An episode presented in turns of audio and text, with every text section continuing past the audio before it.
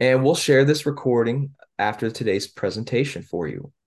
Additionally, you can find our recordings at youreyes.org. And again, we'll share it via email. They're going to have timestamps. That way you can navigate to the speakers and topics that interest you. A couple of announcements. Our next town hall is going to be Wednesday, November 15th at 11 a.m. We're keeping with the third Wednesday at 11 a.m. The topic for next month is money management with low vision. POB Reads, our Talking Books book club, is going to continue throughout the fall and winter. Our next meeting is going to be on Friday, November 3rd. So that's in just a little over two weeks. The selection this time is The Wager, a tale of shipwreck, mutiny, and murder by David Grann. This is a tale of human behavior at the extremes told by one of our greatest nonfiction writers. All selections are available on Talking Books, Audible, and many other audiobook platforms. The club meets virtually on a bi-monthly basis. owner can also watch this recording up, of its stored in the cloud. Any participant granted permission can, while close. pobreads.org. Also, save the date. Backed by popular demand is Being the Light Friends and Family Connection. The event's going to serve to bring both those with vision loss and your friends and family together to learn about vision loss, having conversations on the topic, and get each other connected with others experiencing similar challenges. Our next luncheon panel discussion is going to be Sunday, December 10th at 12 p.m. You can learn more by visiting beingthelightpob.org. As a reminder, our resource hotline is available Monday through Friday, 11 to 5. And if you want to make an in person appointment, you can do so at our Bethesda location on Thursdays and Fridays and our Alexandria location on Mondays. Additionally, we do have device vendors available by appointment at our Alexandria office. Now, I do mention that, but I want to make clear we do not endorse any specific products, vendors, or services. Rather, our goal is to inform you all on what is available so that way you can make your own informed decision on things. If you or someone you know would like to be added to our newsletter mailing list, give our hotline a call at 301 951 4444 or shoot us an email at events at youreyes.org. Again, our hotline 301 951 4444. This past Thursday, October 12th, was World Sight Day. World Sight Day is a time to raise awareness and focus on vision health, blindness, and vision impairment. And as a part of this, POB partnered with Prevent Blindness America for an advocacy day, advocacy day at the Rayburn House building down on Capitol Hill.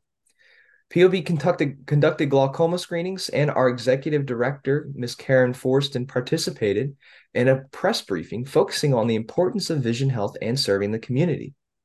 I encourage everyone to tell their family members that an annual eye exam is so, so, so important, as it is the only way to catch many of these eye conditions before they have permanent vision loss. Okay, enough about our announcements. Let's get on to our today's topic. The topic for today is travel outside of the DMV. We all know that travel for vacation or work can be daunting, especially with vision loss. Planning flights, getting through security, securing transportation at your destination, and the like can all be stressful, and even more so when we cannot see well. Today, we have some great guests on to share with you some travel options and a guide for how you can have a positive travel experience. First up, we have Miss Sue Bramhall, the founder of Mind's Eye Travel. Sue launched Mind's Eye Travel back in 2008 in order to address a challenge she was facing herself. Her own RP, or retinitis pigmentosa, had advanced to the point where she could no longer travel independently and comfortably. Her love of travel prompted her, though, to create a service for the visually impaired people like herself. Sue, welcome to the town hall and thank you for presenting today. The floor is Oh, yours. Thanks for inviting me. Yeah, as as you mentioned, um, I I had to stop driving 26 years ago, and um, that's when I finally came up with the idea of starting Mind's Eye Travel. Um, I I just assume there are other people like me who want to keep traveling but needed assistance in order to um, get where we want to go safely and uh, be able to um, have v- various services available also. So I just, um, I was not a travel agent. I just said, well, I'll just start slowly. And so that's what I did. In 2008, um, I had a small group that came up here in Maine. That's where I live, right on the coast of Maine. And um, the first year and second year, we did um, small Maine trips, starting in Portland and came up to Mid Coast and went up to Bar Harbor. And um, and then bit by bit, um, I started adding other types of uh, trips. Um, people wanted to go on cruises, so we added cruises and continued to do uh, land tours as well. So here I am 16 years later and and I'm just going crazy with trips. Typically I do about three a year. Um, they're uh, just for visually impaired and blind people. And what we do is bring fully sighted people to um, assist us. And it just depends on what kind of trip. Sometimes two travelers will share one sighted guide, and sometimes we can do a one on one.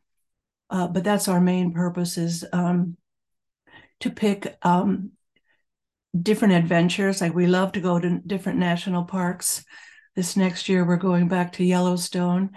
Um, so we all fly into Yellowstone and then um, everyone meets. I I have vendors there that I've used before that do a really good job of um, getting us to all the different activities and taking us to the places that um, have good input and a lot of tactical opportunities um, that's one of the advantages using somebody local because uh, they know uh, the ins and outs and what's in each place and what museums we can um, get something out of and what which ones just to skip.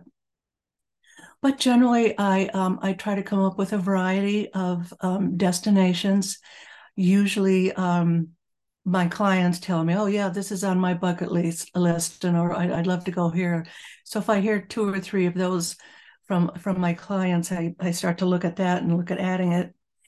Um, and I don't repeat things very often.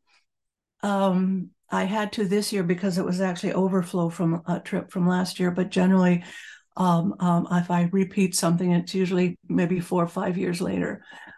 Um, some I don't repeat at all, but the main trips I repeat. We're starting to repeat our Africa safari now because that's become popular. Um, and everybody loves cruises. So uh, we're going to do a Portugal river cruise next next um, uh, 2005, 2025. Um, let's see, 2024 in April, we're doing a British Isles cruise. Um, that's on Viking. It's an ocean Viking cruise, and we start in Bergen, Norway, and then um, it's a that's a two week cruise, so that's a nice long one. Um, we're just starting to work on a trip to Nashville. We'll, of course, be all focusing on uh, music, and and um, we'll get we'll get started on that. I'm not sure what dates we're going to do, whether that'll be 2024 or 2025, but we'll see. And um, let's see, that's what we've got worked up for the next couple of years. Um, I'm not sure how much time you want me to talk, Sean, but um, I guess my point is what I what I did and and what ha- I found to work the best is um, start small, um, just for small groups. Um, bring some sighted people. We cover their costs. They are volunteers. They don't get paid, but we do cover their expenses for the trips. And we just all get together. You know, we we've made new friends. Get together. You know, once a year, a couple times a year um, I have a lot of clients that come every year and some just every other year, and I'm still getting a lot of new people. Um, as far as I know, I'm the only one doing this in the States. Um, I, I, could be wrong, but um, it, the way that I do it with just bringing sighted people, there might be other options out there. But um, so, you know, over the years, we've gone all over the world. Last year, we went to Vietnam and Cambodia. Um, we've been to New Zealand, Australia, Asia, um, Alaska, Hawaii, all over Europe. Um, haven't been to South America yet. Not not not yet. Not to put that on the list. um, but generally been almost all over the whole world. Um, I guess what I'll do is end here and um, take questions later. Thanks, Sue. And uh, what what um what is the process like for you with planning these trips?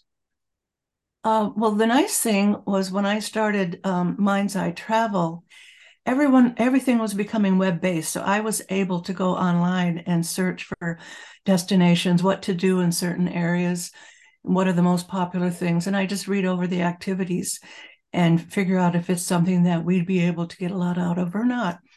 Um, so that's that's been the, actually the easiest part. And then you go a little further and you start to interview vendors, and but you find everybody on. Basically, you go online and find everything you need to know, and it just takes time to, go through stuff and and figure out activities, and you have to figure out uh, transportation and and you know I, will they will they pick you up at your hotel and drop you off there? That's always the best. When I pick a hotel, I like to um, have one that has a restaurant. So if we don't feel like going out, we don't have to leave the hotel that evening because sometimes some of the days are really full and you're tired. But um, it's it's been good that I've been able to work on the um, internet to be able to find destinations and and and build on each of the trips. Absolutely, absolutely, and how how did you find these sighted volunteers to go with you? Uh, you know, was it like a friend that started, or did you? There's some are friends, yep, some are family, and some are friends. And as I meet people in my own community, I I, you know, I just um, when I find somebody that's very patient and very kind, I think, oh, that would be a perfect person to help us on our trips. So I just, you know, if I haven't known them for very long, I try to get to know them a little more, and then um, uh, what I do typically is um, I'll meet them for lunch and I'll just um, kind of play around with them, guiding me a little bit just to get a sense of, you know, do they get it? Do, would they would be good at it? Or, well, you know, some people just would never get it. But um, so I kind of interview them face to face and um, go from there. Okay. Okay. This is so interesting. This is such a cool service uh, that we actually heard about. Sue, we actually heard about this at one of the Being the Light events from someone. They had oh. mentioned, oh, I like looked into this and whatnot, and we thought, oh my gosh, well, we got to have Sue on the. We got to hear more about this, sir. Yeah, I was wondering how you found me. yeah, yeah. So you know, uh, what is it? The Seven Degrees of Kevin Bacon, and we worked away. We worked our way around and learned more about you. And I wanted to share this because I think it's such a cool hmm. service. Mm-hmm is there a is there a cost involved for the travelers on top of you know what you know transportation and like the excursion costs or anything like that um well what we do is when i go to price it it's they're they're, they're paying for their own trip whether it's a cruise or a, a land tour it's a whole package we don't include airfare because everyone comes from all different states um, our trips always start at the destination um, so uh, basically, the price is for the individual, and ha- you know if they're sharing a guide, then it's fifty percent of the cost of the guide. So that's their cost. Okay, wonderful. So you're almost like you're like a travel agent for people who are visually impaired to go on group group trips together, right? Mm-hmm. That is awesome. Yep. All right, so I do want to move to our next speakers, but I do see a hand raised. Janice, did you want to ask a quick question?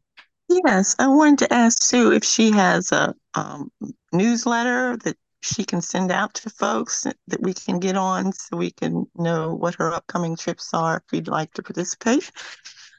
I I don't have a newsletter. I I don't like to write. That's my husband's job. He's a writer and an editor. Uh-huh, uh-huh. So I, I, when I when I put together our trips and write them all up, I give him all the facts, and he he makes it sound really good. Um, so no, I don't do a, a newsletter, but um, you, on my website, uh, and the website is Minds Eye Travel. It's M I N D S E Y E travel.com um, there's an area that you can um, be asked to add to our database. So whenever I'm putting new trips on, I um, I email everybody and let them gotcha. know changes or dates changes or price changes or anything going on or just updates on things. Um, then everyone will get the information at once. Perfect. Thank you. Mm-hmm. All right, and and Sue, where was your favorite destination that you've done so far? Oh boy. Um, I have three favorites. Okay. Um, my favorite city is Paris. Um, the one thing about Paris that I just love is there's there's no um, high rises. You know, there's there's light everywhere. I mean, for people with low vision, that makes such a big difference with our mobil- mobility.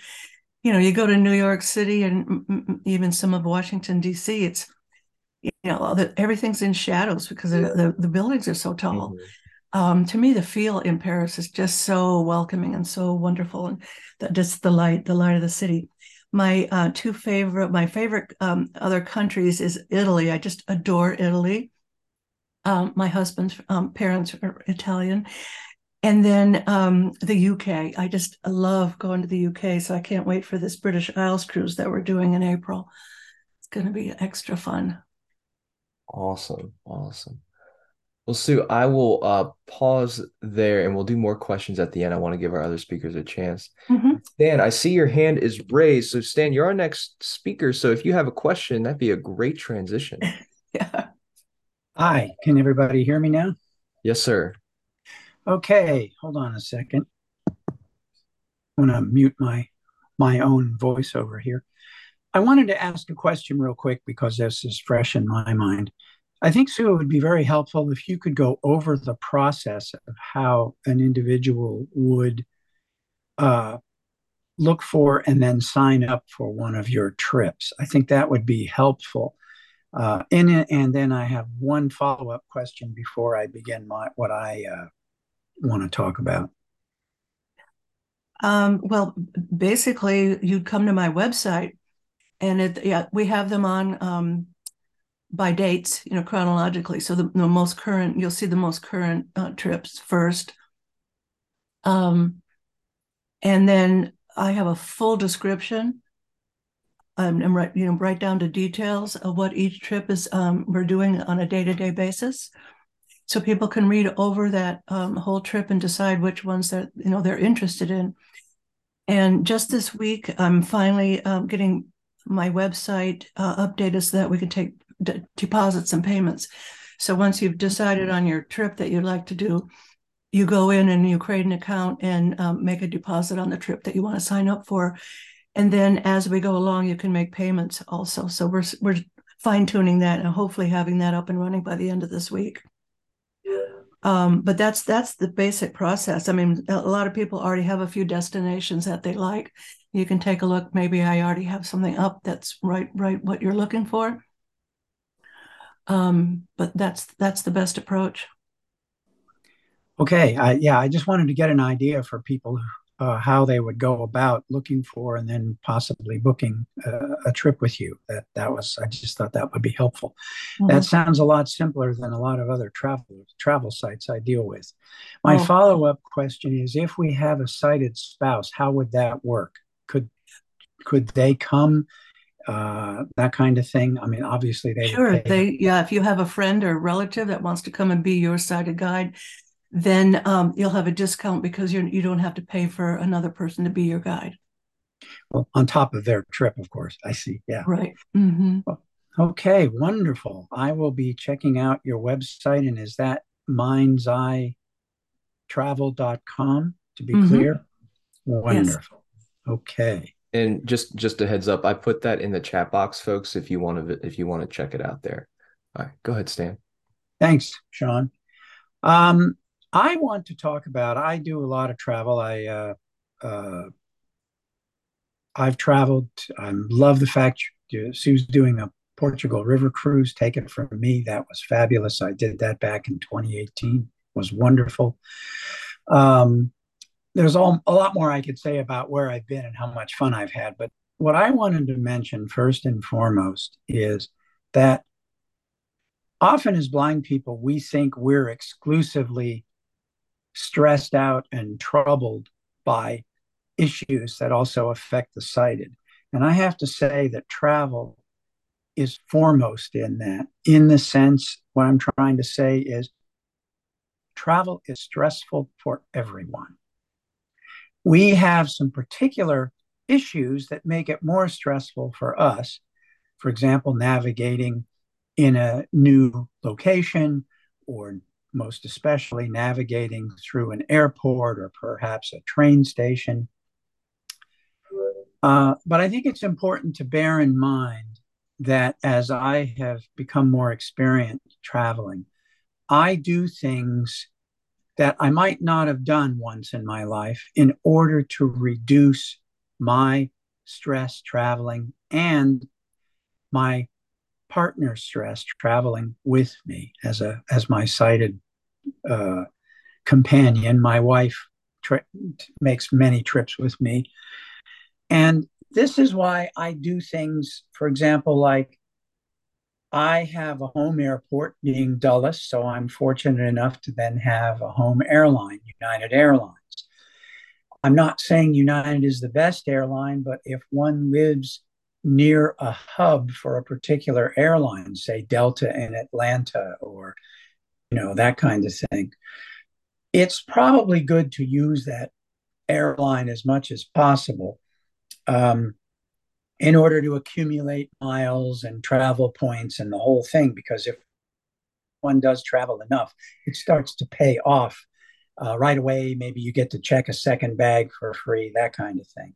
But the main issue for me with United Airlines is they have an accessibility hotline, a number, a phone number you can call when you have accessibility issues. Also, in their app now, which is oh, I'd say 90% accessible with, say, voiceover on the phone. When one books a flight, one has the option to get a wheelchair. And I know many people say, I don't need a wheelchair. I can walk through an airport. And you're right, you can. I can. But what I've learned, for example, is the people that would help you get through the airport don't handle walking with you and providing just guidance as well as if you just get in the wheelchair and let them take you to your gate.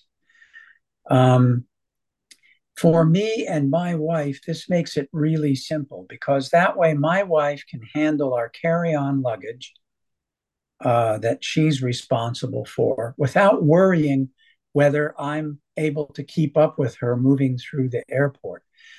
Uh, as much as my mobility skills are pretty good, it still happens that people in a hurry or not paying attention cut me off from my wife. And then she can get far ahead of me, or if she makes a turn that I don't notice, uh, then we're separated in the airport. And that's a very stressful situation, both for me and for her. So I urge people don't worry about it. Nobody's going to care if you're in a wheelchair. People aren't going to judge you that you're in a wheelchair. And in fact, they're more likely to judge you if you're kind of trying to find your partner or trying to find your gate destination and you can't get anybody even if with a white cane to give you the information you need because of course the typical oh it's down that over there and as they point you know, that isn't very helpful. And all that ends up doing is increasing your stress. So I am a firm believer in first and foremost when traveling, do things to try to reduce your stress. Um, and for me, that's say packing uh, packing as lightly as I can so that a lot of the things I need to hand right away, like on the airplane, or in a backpack that I wear on my back. So I have my cane hand and my other hand free to either pull a tote, uh, you know, a carry-on bag or what have you. I use, uh, I got, I've gotten familiar with most of the airline apps, and I put my boarding pass in my Apple Wallet on Android. There are other ways to do that. That way, I know that that stuff is pretty much taken care of. There's nothing more frustrating than it's time to get on the airplane and which darn pocket did I put that piece of paper in? And when I get it out, I don't know if it's the right one. Yes, you can tell by feel it's probably the boarding pass, but it could also be your um, claim ticket for the luggage that you checked for the flight. So again, I try to be as organized as I can because every delay, every time, every everything that could go wrong when you're unable to do things as well as a sighted person adds to the stress of traveling. And traveling shouldn't be so stressful that the getting there isn't at least somewhat enjoyable. And I've come to realize that often in my travels, it's the trip is often as interesting as the final destination. This is particularly true if I take the train or if we uh, have a chance to do a layover somewhere for a night because maybe we get a better deal out of an airline uh, in a different city. So, for example, we just did a Great Lakes cruise back in uh, uh, August through the Smithsonian. Uh, and the, sh- the ship docked in Milwaukee, but the flight from Milwaukee back to Dulles was so much more expensive than a flight out of O'Hare that my wife and I booked an Amtrak train from Milwaukee to downtown Chicago. There was an Amtrak station very close to the Milwaukee uh, airport.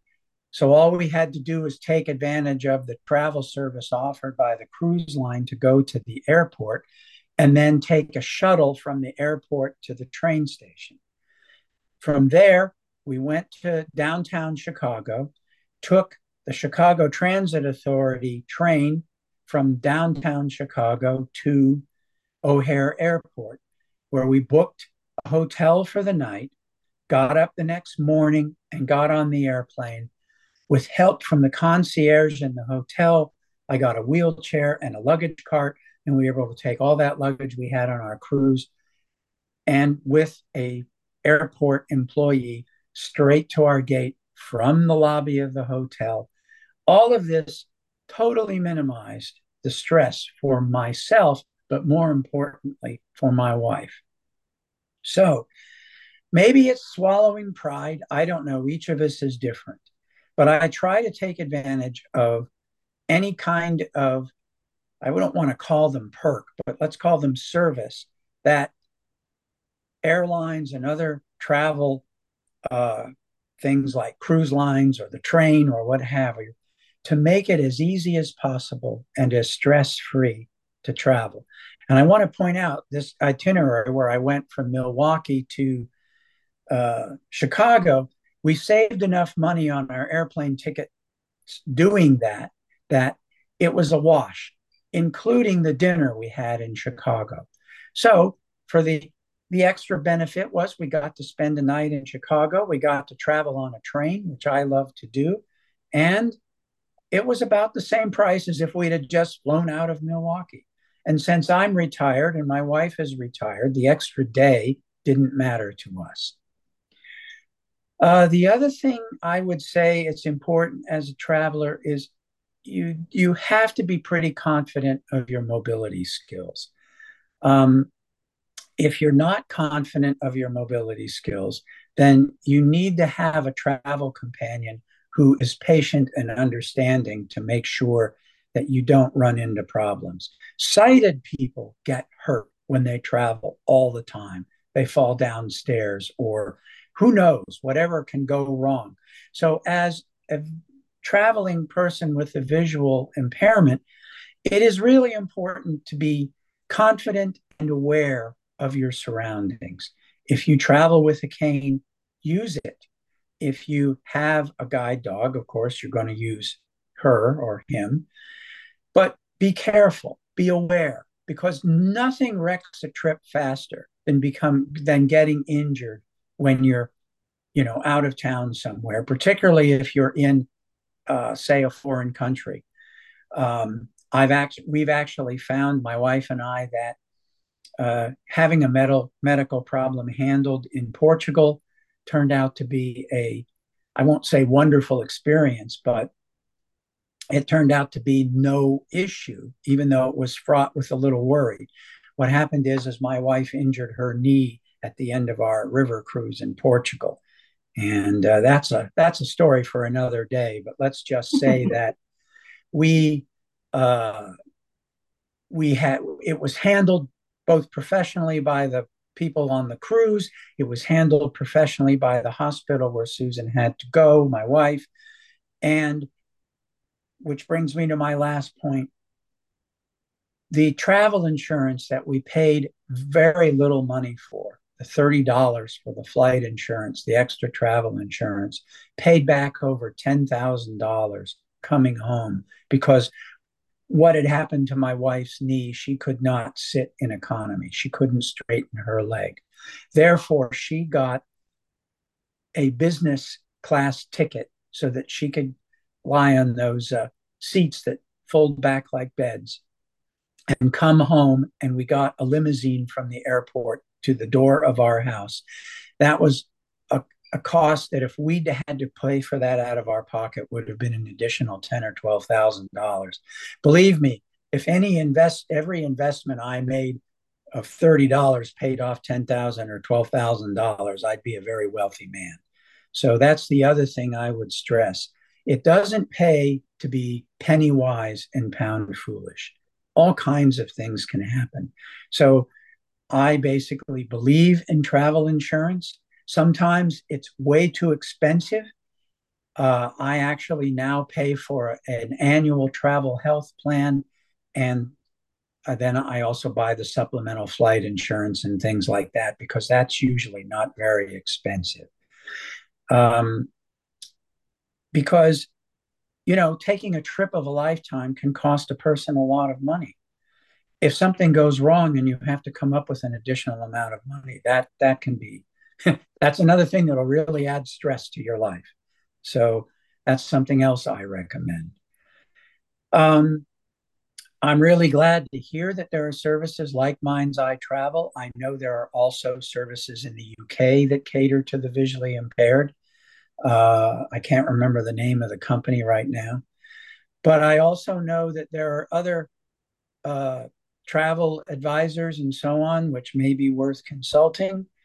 Uh, and certainly, it's always good to do some research, even if it's something simple. One of the things I do is I use um, BlindSquare, which uh, alas is not free. I think it's $39.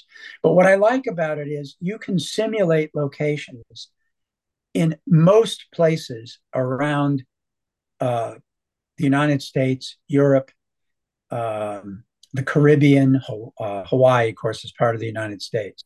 I haven't looked to see about Asia and South America. But the point is, if you know you're going to a particular location, for example, I'm going to Sedona, Arizona, the end of November, and I know the hotel I'm going to be staying at, the resort I'm going to stay. So, one of the things I'll do, and I started doing this last night, is I'll bring up my BlindSquare. I'll find that resort, double check it's the right one in case there's more than one XYZ resort in an area. Sometimes there are hotels or what have you. And I will simulate that location, and then I will begin to use features in the app to find out where are the closest restaurants, where are the closest points of public transportation, where is there a grocery store if I happen to be staying where I can cook some of my own meals. Um, what are the arts and entertainment things that are nearby? I mean, obviously, many of us, when we go on a trip, there are highlights of things that we want to see. But since I do, my wife and I do a lot of independent traveling, That is, we don't go on tours. We we as often as we travel by ourselves. A lot of times, it's up to us to find the things we want to experience while we're traveling. And while you can use Google or TripAdvisor or any number of sites to find these things. BlindSquare gives me the ability to see how far that is exactly away from where I'm staying. Can I walk there? That kind of thing. And that's nice stuff to know when one puts one's feet on the ground in a new location. And the other thing is, when I have traveled with tours, now, of course, with Sue's, Susan, Sue's tours with uh, Mind's Eye, that's part of the deal. You already, everybody knows going in that there are visually impaired people. But when I traveled to Italy, for example, I had to make it very clear to the touring company uh, that I'm visually impaired. And if I'm going to take a flight, I always make sure that in the profile for that for that airline, they know that I'm visually impaired. And if I'm going on a cruise, I let them know I'm visually impaired. I'm not asking necessarily for extra help, but I like the understanding that when I arrive at the cruise terminal and I'm going to get on the, the ship, they're not flummoxed by my white cane. And that has happened. I've had a cruise line not allow me to use an escalator because I had a white cane. And that's unfortunate. I'm not going to mention any names because I'm hoping their policies have changed. But the point is, it pays to let the people that are helping you with your travel, whether it be the airline, the cruise company, the train, the tour company, let them know that there's a visually impaired person. The other thing that did for me, for example, when I went to Italy, is that got me a special guided tour of the Vatican with a special guide trained to help the visually impaired go through the Vatican. So you get perks for letting people know you're visually impaired. It's just it's just not, oh, I'm I'm a visually impaired person and you know I need you to take care of me. That's not what it's about. It's about making sure that you have every opportunity to get every single iota of enjoyment out of your trip. Because if your trip is no fun, then why are you traveling? Stan, thank you so much. And I'm not going to do questions yet. We're going to let Vicky go and then we'll open up Q&A. But Stan, thank you for all these very valuable pieces of information. You're welcome. Thank you. Hi, this is Vicky Ratcliffe. I assume everybody can hear me. Just a second, I want to cut speech off. Okay. Yeah, um, I have a little bit of a different situation than maybe many of you. Um, I've been totally blind for all my life. So um, I have um, done a good bit of traveling, some by myself, some with other totally blind people, and uh, and also been on some cruises. Um, as for the, the wheelchair thing, I think it really, like Stan said, it really depends on the person and personal preference. And I think that you have to do what is right for you. Um, now, for me, when I go to the airport, um, I tend to go to the curbside check in and I have the um, taxi driver or Lyft driver drop me off there. And then they can check you right in at the um, desk. And then I tell them I need assistance to the gate. And of course, they bring the wheelchair, and I, I didn't tell them I needed it. And for me, I don't, uh, only because they're willing to walk with you to the gate. And they, uh, I walk with them many times and go through security. Um, and it's almost just as easy for me. I can understand it if you had like uh, another person and you didn't you didn't want to get separated from them. I can understand how a wheelchair might be helpful, but a lot of times it's just me. But anyway, they take you to the gate, and one of the things I try to do is ask them what is near the gate. Because if your flight gets delayed or you're you get there early and you want a cup of coffee or something it's just simply nice to know what is near my gate. And so that's the way i do it. Um, but but nothing is wrong right or wrong about the wheelchair. You have to do what's what you want to do and what makes you feel comfortable. I will tell you i have had to use it a few times when i was going to miss a connecting flight so I didn't want to miss the flight. So, yes, I used the wheelchair. And I did have one airport tell me that unless I used a wheel- wheelchair, I couldn't get service. It was not in the DC area, I will tell you. So, um, anyway, um, just so people know, um, you can pre board an airplane when you are taking a flight. So, when they make the announcement about, um, you know, anyone who needs to pre board, um, you can do so and I always let the uh, person at the desk know when I get to the gate that I am on a certain flight. Um, one of the things I do, I know maybe a lot of people don't know grade one braille, but I put my flight numbers and seat number on three by five cards that I write before going to the airport. So I'm in control to know my reservation number, my flight numbers, and the seat. So, anyway, the um, people at the gate, they will walk with you into the airplane and to your seat. So um, do keep that in mind. I've flown uh, many times and uh, and enjoy it, and hopefully you get good seatmates if you're by yourself. The other thing I wanted to talk about was trains, and yes, uh, Stan, I agree with you. I love taking the train, and I have to tell you, Amtrak is super good about uh, assisting people. Now, one thing you have to think about if you are by yourself, um, if you're going to a destination that has an unmanned station, nobody is going to be there to uh, perhaps get you to a certain place to wait for a taxi or Lyft or Uber. So do keep that in mind. But I will tell you, um, I use my cane all the time. And getting on the train, you really need um, to use it because when you go up the steps, if you have to, or step over a little gap in the platform, you can take your cane and you can feel how high are the steps. But the people at the train station themselves and on the train are very helpful. I like to sit um, like one car behind the cafe car so that if I want to go get something to drink, I can do it or food. Um, they do have accessible seating on the train.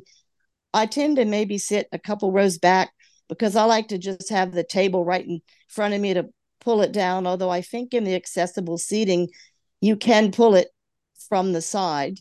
But I, I find Amtrak very helpful and uh, love taking the train in all honesty. Um, I wrote some other notes I would like to talk about. And but I would really encourage people to take the train. Um, and I think you really would enjoy it. It's also kind of nice to just talk to the passengers on the train too.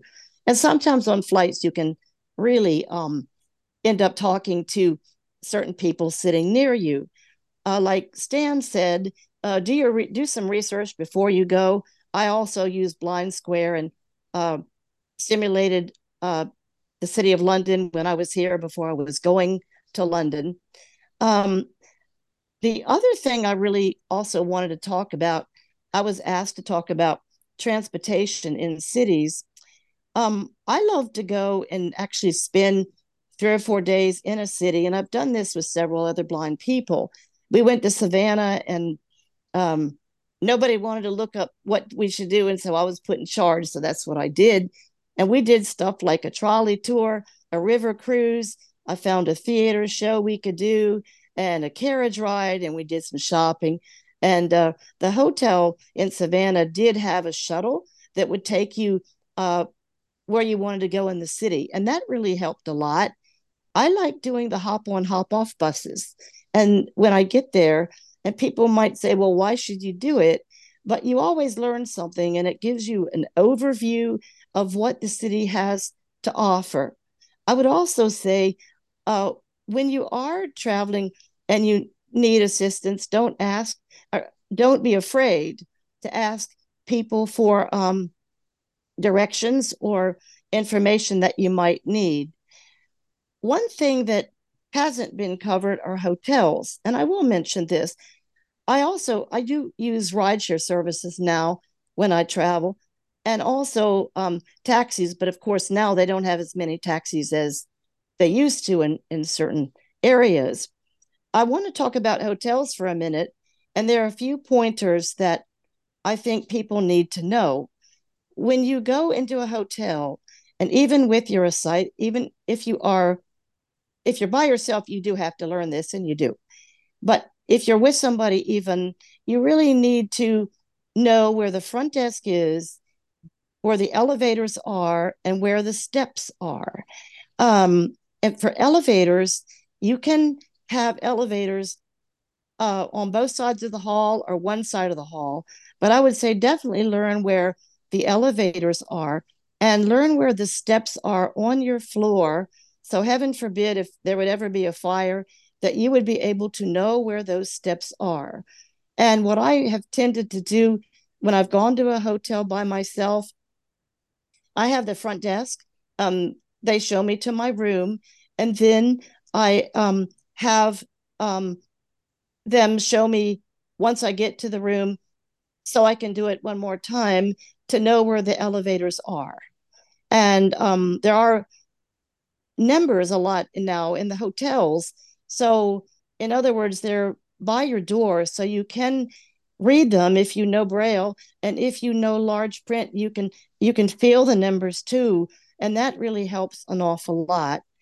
Um, the other thing i was going to say is that if you wanted to go to breakfast and your partner didn't and you are in a hotel if it's a hotel where everything is in one building that is then i would just ask the front desk where the restaurant is and uh, take the elevator down to the let's say it's on the lobby for for this purpose. And when you get off the elevator start listening. And do you hear dishes in the background if the restaurant is there? Or you could go where the front desk and someone would probably if you ask them in a nice way they would show you where the restaurant is. Um, i've had situations where i've gone and eaten in hotel restaurants and i've just had them get the buffet for me if if um, that's what i want so I just wanted to mention that. Um, the other thing I want to mention about elevators too, about your cane, do use it because um, you want to make sure. I've never had this happen yet, and I hope I never do. But when the elevator opens, you, you want to make sure there is a floor. So when you step in that elevator, you will know you are not going down the elevator shaft. So, no matter how much vision you have, a cane can help also in identification. Um, I was with someone one time and she had some partial sight, but um, when someone said, Do you see it over there? She just said no, but she didn't tell them why she couldn't see or, or not really why, but she didn't really have a cane. But if they see the cane, even if you use it for identification, then I think it helps people to know, well, you know, maybe we can show a person how and what they need. Um, other things, I really enjoy traveling. I have to be honest. One thing I like staying in a city for a few days, you get to know the hotel and you also get to know different things in the city that you particularly want to use. I know that some a mm-hmm. lot of cities have paratransit services. And there are ways, if you have paratransit, you can contact another paratransit system in another city and see if you can use paratransit service when you are there. Another thing I would also say if I were planning a trip, sometimes I've called hotels to ask about are you by a road? And they say, oh, we're just across the street. I said, is it a six lane road or four lane road?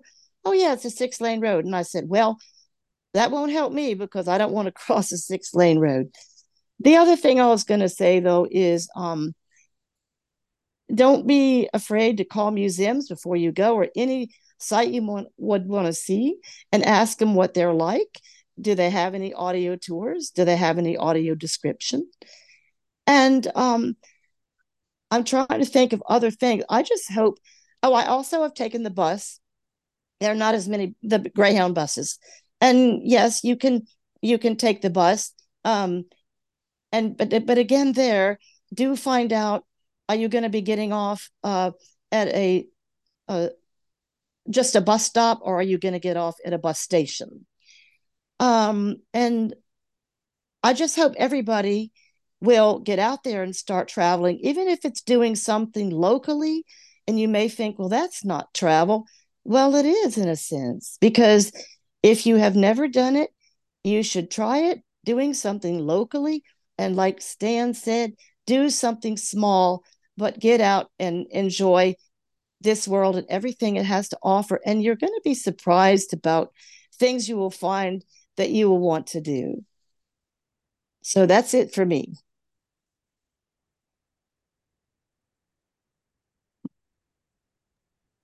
All right. Thank you, Vicky, so much for that presentation and sharing a, a different perspective, but a lot of similar situations and recommendations. Thank you so much. All right, folks. So I want to open up the time for Q&A here. So as a reminder to unmute yourself, there's a microphone shape button at the bottom left of your screen. You can also press Alt plus the letter A or Command Shift A if on a Mac. And if you're on the phone, it is star six. Whoever has a question may go ahead and ask the first question. Ruth, I see you unmuted yourself. Did you have a question?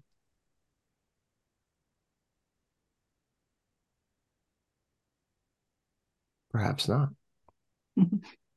Am I still muted, Sean? Who's that?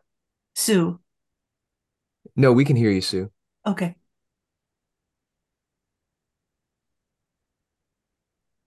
Any questions, folks? While we're waiting, I do have one question. Um, and this is may go actually it's probably for all three of you.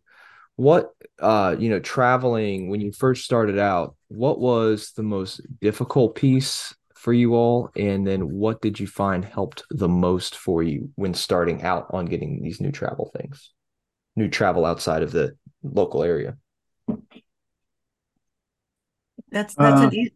Oh, sorry. Go ahead, Sue. Um, the very first thing that comes to mind is um, I'm bringing the conversation back to that wheelchair again. Um, when I started travel, I uh, sometimes I, I wasn't using a white cane in the beginning, and I asked for assistance, but I did not want to get into that wheelchair. It just had such a stigma for me, and I just couldn't handle it.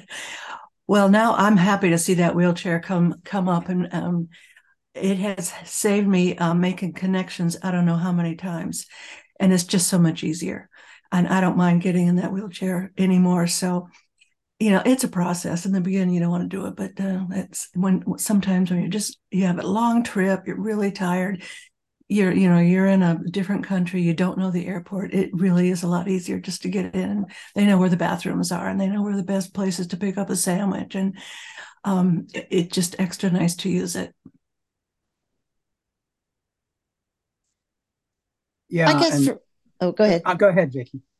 Yeah, um, I uh traveled to France in uh, college. I did a semester abroad, and what was really interesting um, is the streets and how fast people drove over in France. But uh, I never really thought about travel being difficult. But you see, back when I started, we didn't have all this technology.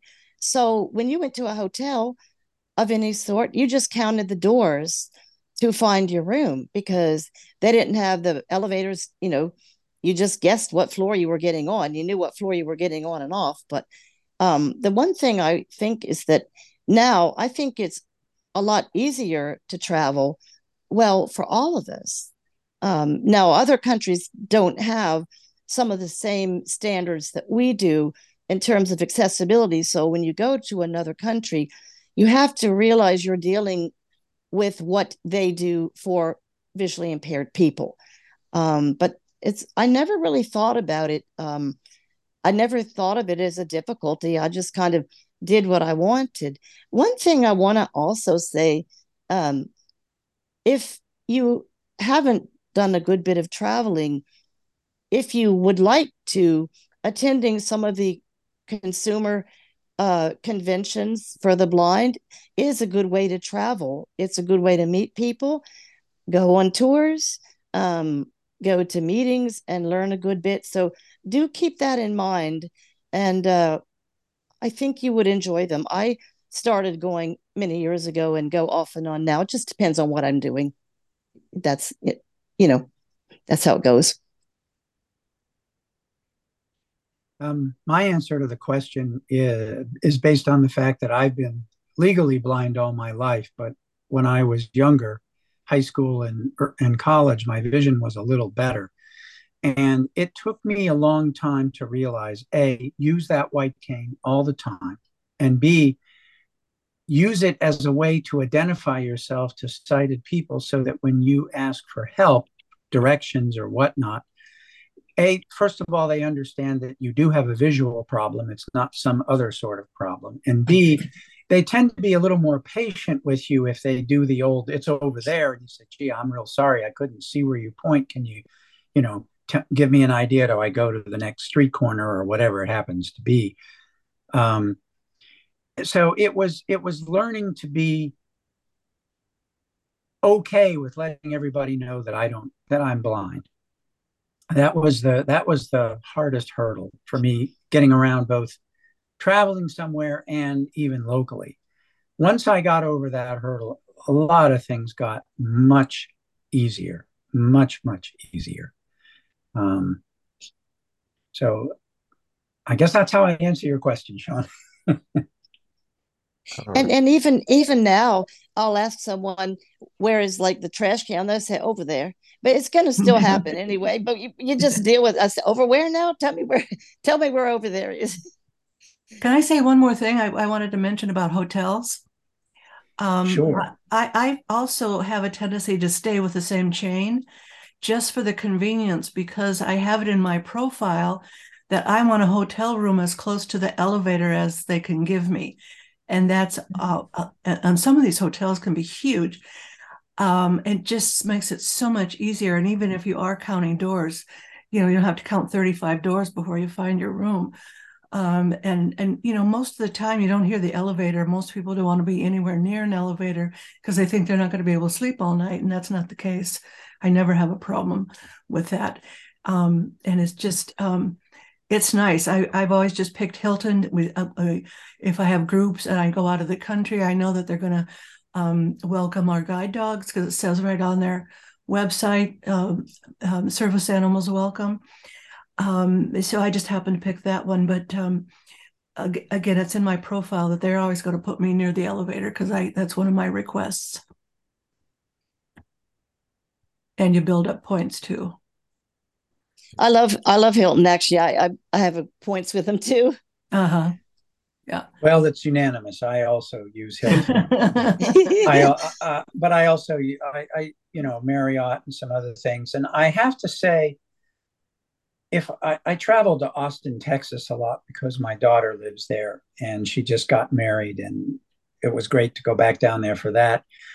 I tend to stay at the same hotels when I visit because I know the neighborhood and I tend to get even though they often cost more, I tend to book hotels that are right right downtown in a city because like Vicky said, if you don't, you're often in this hotel that's out in, you know, there are six lane highways all the way around it. So that means your walking options are very limited, which means, okay, now I'm going to rely on public transportation if it's available or ride sharing if it's available to get anywhere interesting.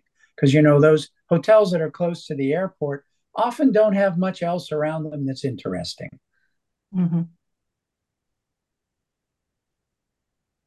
All right. May Other questions? Question? Yes. Go ahead. Thank you. Um, presentations have been wonderful today. And I have been a lifelong traveler um, until I started losing my vision. I'm now completely blind. And what I'm looking for is incentive to travel. Now, I agree with, I, I think it was Sue who said her favorite places, cities in the world Paris, England, France, um, Italy. Um, some of my favorite places too have been East Africa and Egypt. And I'm wondering what a blind person, what a blind person can get out of visits to those places. I don't, I'm not aware, and it's probably because I never asked about it. What tactile, what tactile um, um, uh, uh, forces are there? What tactile objects can you touch in Africa? Um, I can tell you what I saw, and that was the beauty of it all. I can go to Paris, I can go to the Louvre, gosh forbid, don't touch anything in there, don't get too close to anything, but I can tell you the beauty of the paintings I saw. I can go to England, I can go to Stratford and sit and listen to wonderful plays, but I don't know how many of them are now audio, well, have audio facilities. So I'm trying to think. Um, as someone who loves to travel, it's been the biggest disappointment in losing my vision for me now. I don't know why I should travel. I mean, if I'm going to travel someplace, but I'm just going to sit in my hotel, why? I mean, I, I would feel more comfortable. I'd feel safer. I'd save a lot more money. Um, I, I don't know how to travel anymore. I'm sorry. Now I'll hush. Can anybody help me out? I, I, I, just, think absolutely. Go, Sue. uh, uh, uh, yeah, I'm jumping in because I just took a group for the first time to Africa this last year. Yeah. And um, I've I, I have very little sight left myself, and I didn't know um, what I was going to be able to see, if anything. And so I, uh, my husband has gone to Africa many times, and he had this vendor that that I ended up working with, and they met us at the airport. And um, let's see, where did we start? We started in uh, Victoria Falls, and of course, going to the falls is very tactile. You hear it from your hotel room before you even get to the falls. It's just unbelievable loud and the vibration. It's really, you know, the the, the uh, what is it's something that thunders is what it's called. But the more um, what they call lookout places, the more you go down and go farther to these lookout spots, the wetter you get. So you're hearing it, the vibration, the vibration is there, and you're getting all this mist all over you and get soaked wet, soaking wet if you wanted to. And that was just the beginning. We went to something called an elephant encounter. It was an optional act- activity that I offered, and we all signed up for it. And it was just our small group, and uh, they divided us up into uh, uh, four groups of four people. And they started out telling us about um, they um, it's it's a rescue project that they're doing really good work with. They I don't remember how many elephants are there, but they have a lot. They're not chained up. They're not tied up. They're not anything. There's no fences. The uh, elephants can come and go, and they just stay because they like it and they're treated well. Well, one by one, um, we got to walk up and touch the elephant's trunk, pet it, you know, soothe it. You know, we weren't allowed to say anything loud or move fast or scream or anything. We had to be quiet. And each each elephant had a handler, but we got to go up and feel that trunk, and it's uh, the most amazing feeling. I thought it would be soft. You know, it's kind of like a marshmallow. It's hard as can be. And the, the hair on an elephant's trunk are like wires and we got to feed them. They have these little snacks, and the, the elephant would just put its, you know, his his trunk up, and you would drop a couple snacks into the trunk, and it would feed itself. And they just love it. It has molasses, I guess, in these snacks. And I mean, how how how can you pass up on doing something like that? It was a chance of a lifetime. I have it because I have done that.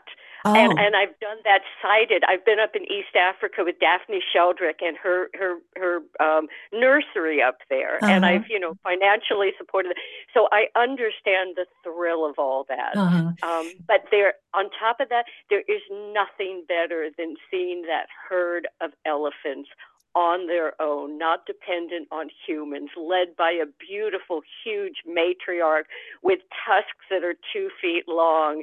And behind her are, you know, her sisters, her daughters, her granddaughters, and they're all moving together. So I understand I understand that beauty. And that's what I that's what I miss seeing. Mhm. and I don't know and I, I've never been to Victoria Falls, so I apologize. I, I, I do believe that that would be a great adventure and very Uh-huh. tactile. Yes, yeah, I really ma'am. recommend Thank that. I, that was Yes, on my yes. I really if loved I it. could, yeah. if I could jump in, I feel having traveled as my sight got worse, that I've allowed my other senses to substitute for what my eyes do.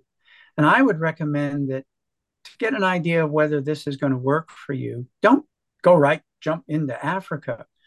Go downtown, go somewhere where something is going on, where you can just sit and absorb the surroundings and see, okay, can I hear something other than traffic? Can I hear people talking? Can I hear maybe it's downtown where they have the push carts selling things? Can I, you know, that kind of thing? Uh, what do I smell besides, you know, car exhaust? Is there are there interesting smells, whether from food vendors or a garden or um, I think it's a matter of trying to tune in to other senses. And for those who have some sight, I tell people look all around, look down. One of the things that a lot of people miss in uh, Porto, Portugal, is when you walk through downtown and they have these tall buildings and you think, oh, you're just in a normal business district. Well, the sidewalks have all these intricate patterns and artwork and tile work in them. And yeah, you can feel them with your feet or your cane, but if you have some vision, a lot of them have a high enough contrast that you can see them. So, and that's something a lot of sighted people don't pay attention to. They become blase about their immediate surroundings, and so they don't notice things like that. Um, in Italy, there are lots of things that are available to one tactily. Uh, in Milan, where we stayed right near the train station, there's a park, and outside the park, well, at the entrance to the park, there was a big tactile map that was sort of a layout of that section of the city so that one could feel where the roads were running and there was braille on it. It was in Italian, so I didn't understand a lot of it. But again, I had my BlindSquare to help. But the point is, there are ways when one travels to indulge your other senses and get a meaningful experience. But it takes practice and it takes patience. So start locally. Pick a spot, someplace you're sort of interested in. And at first, pick a spot you knew when you were sighted. Go there and see how much of it you can enjoy without using your vision. I highly urge you to do that. That way, you are going to be better able to answer your own question. Great advice from all of you. Thank you. Well, one of the things I've also enjoyed in traveling is just if I've been uh, to a restaurant or something and just getting conversation with somebody in line or something and just just chatting with some of the locals. And uh, i have done some tours like just city tour type of things and that's a good way to uh, think about what can i go on you know where i can use my hearing and uh, make up for the sight you don't have. And i know it's a difficult situation for you because um, you think i really want to see it and uh, you know but just think about what can your other senses like stan said what can you go and do where your other senses will kick in and just think about even going somewhere uh, a little destination that you haven't been to and try it uh, as a blind person if it had something you wanted to do or see i want to jump in. You all are so lucky that you have the smithsonian right there. Yeah we do. Yes we do. And um, yeah, but I, well i haven't i haven't taken that challenge yet. Um, well, that's and, something and, I want to I want to jump I want to jump in yeah. on that because I'm going to plug my own organization, which is the Reston Vision Impaired Persons Group. On November 3rd, we're having a meeting where docents from the Art Museum at the Smithsonian are coming and they're going to talk to us about what they offer for their tours for the blind and visually impaired. Oh, you may want to come to that. Mm. um, anyway, the other thing is, I wanted to jump in real quick because there's new technology for those who have had sight and for those who haven't. The artificial intelligence and Seeing AI and Be My AI, which is part of Be My Eyes, where you oh, can wonderful. take a picture and then it will describe that picture in the Everything. most remarkable way. And I agree. It's probably more meaning. It would be more meaningful to you as someone who used to have sight than it is to a totally blind person because when you hear there's a light blue sky with fleecy clouds, well, as a person who's been totally blind all their life, that's not, I mean, it's interesting, but you don't know what light blue looks like. But the point is, that's coming. It's going to become more pervasive and it will be helpful. I'm not saying it's a substitute for your own senses. It is not, but it is a good adjunct that is going to start changing our lives as we do things in the world. And I think that will be an aid to travel as well. I'm a, I was thank a baby. you all again. What just one? I'm sorry. Just thank you, thank you, thank you. You're very positive and uplifting, and I've gotten great feedback. And uh, just thank you, thank you all. I want to say one thing. Uh, I was a beta beta tester for Be, Be My Eyes, and I still use it a good bit all the time with the Chat GPT. And I was just fascinated when I knew I could take a picture as a totally blind person and it would tell me what it is. I mean, like, and mm-hmm. describe it. And I'm like, it even described some jewelry that I had and told me one of the bracelets was a, a stretch bracelet. And so now I can get all my jewelry out. I don't have that much, but what I want to get out and then take pictures and have ChatGPT tell me what it is what colors it is well and getting back though- to getting back to travel on that my mm-hmm. wife and i take lots of pictures when we travel because i have a tiny bit of vision and i went through some of those pictures from our great lakes cruise and it and shared them with uh, Be My AI and it was absolutely amazing the things it said and got right about the pictures and told me things in the pictures that i couldn't see it was just tremendous I agree. Totally. Totally. And I, I have Aira on my phone. I use it a little bit for travel, you know, some just depending. What what what was that? I, I, Aira. I have Aira on my oh, phone. oh, phone. yeah, I have Aira too. Yeah. I have Aira. Okay. Yeah. yeah. Yeah. I know. Okay. Anyway, we're sort of off topic, but I did want to mention that because I think it's going to improve our lives as travelers going forward.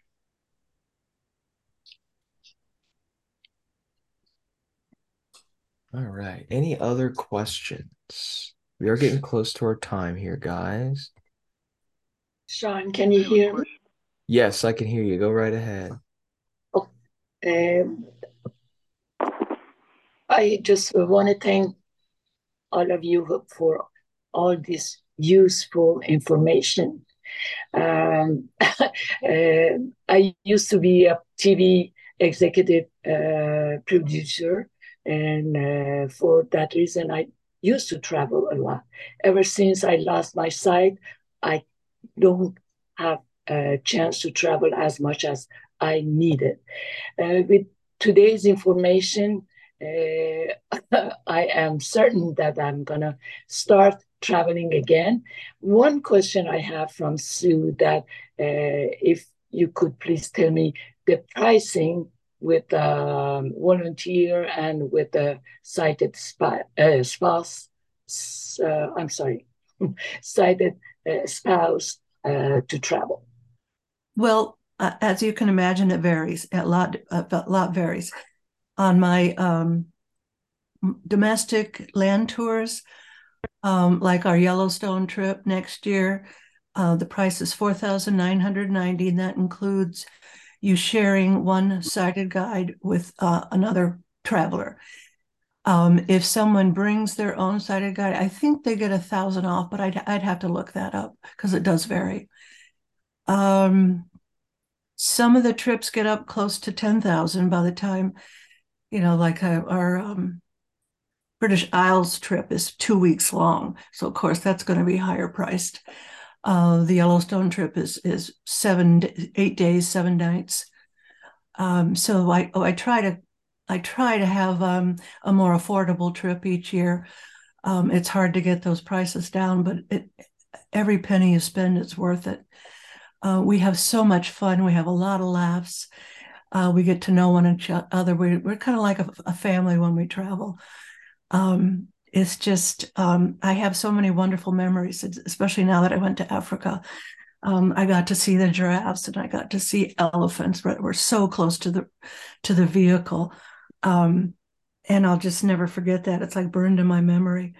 Um, the last thing I want to do is stay home, so um, I encourage everybody to travel if they want to not everyone wants to but don't don't think that there isn't enough out there to enjoy because there certainly is thank you thank you very mm-hmm. much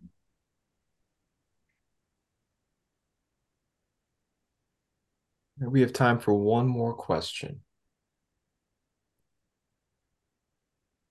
i have a question really quick you both mentioned using Aira. what is Aira? it's a service that you pay for every month, and they can um, you use an iPhone, uh, and I think they're on Android as well, and you can ask them pretty much anything that you wish.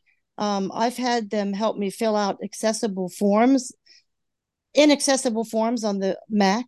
And so things like that, if you want to know about uh, uh, what is this uh, frozen package, they'll tell you that too. Um, you do pay for it. Their prices might be going up in the future. I just have the very basic plan. I'm not sure what they are charging right now because I I know they did implement last year some uh, raised prices, but they're not going to raise them in 2024. Um, you do you are allowed, from what I know, uh, to have a free call. I think once or twice a day if you wish for five minutes. But they are very good for um, things. I think, um, especially forms, helping you know, filling out forms. They can scan them in and they can help you fill it out if it's not accessible. And uh, just they can almost help you with anything that you wish. And Be My Eyes is another one as well. They're very good too. They're, they're volunteers. Uh, the Aira people are paid. So. Could you spell Aira for us? A I R A. And they do have a website.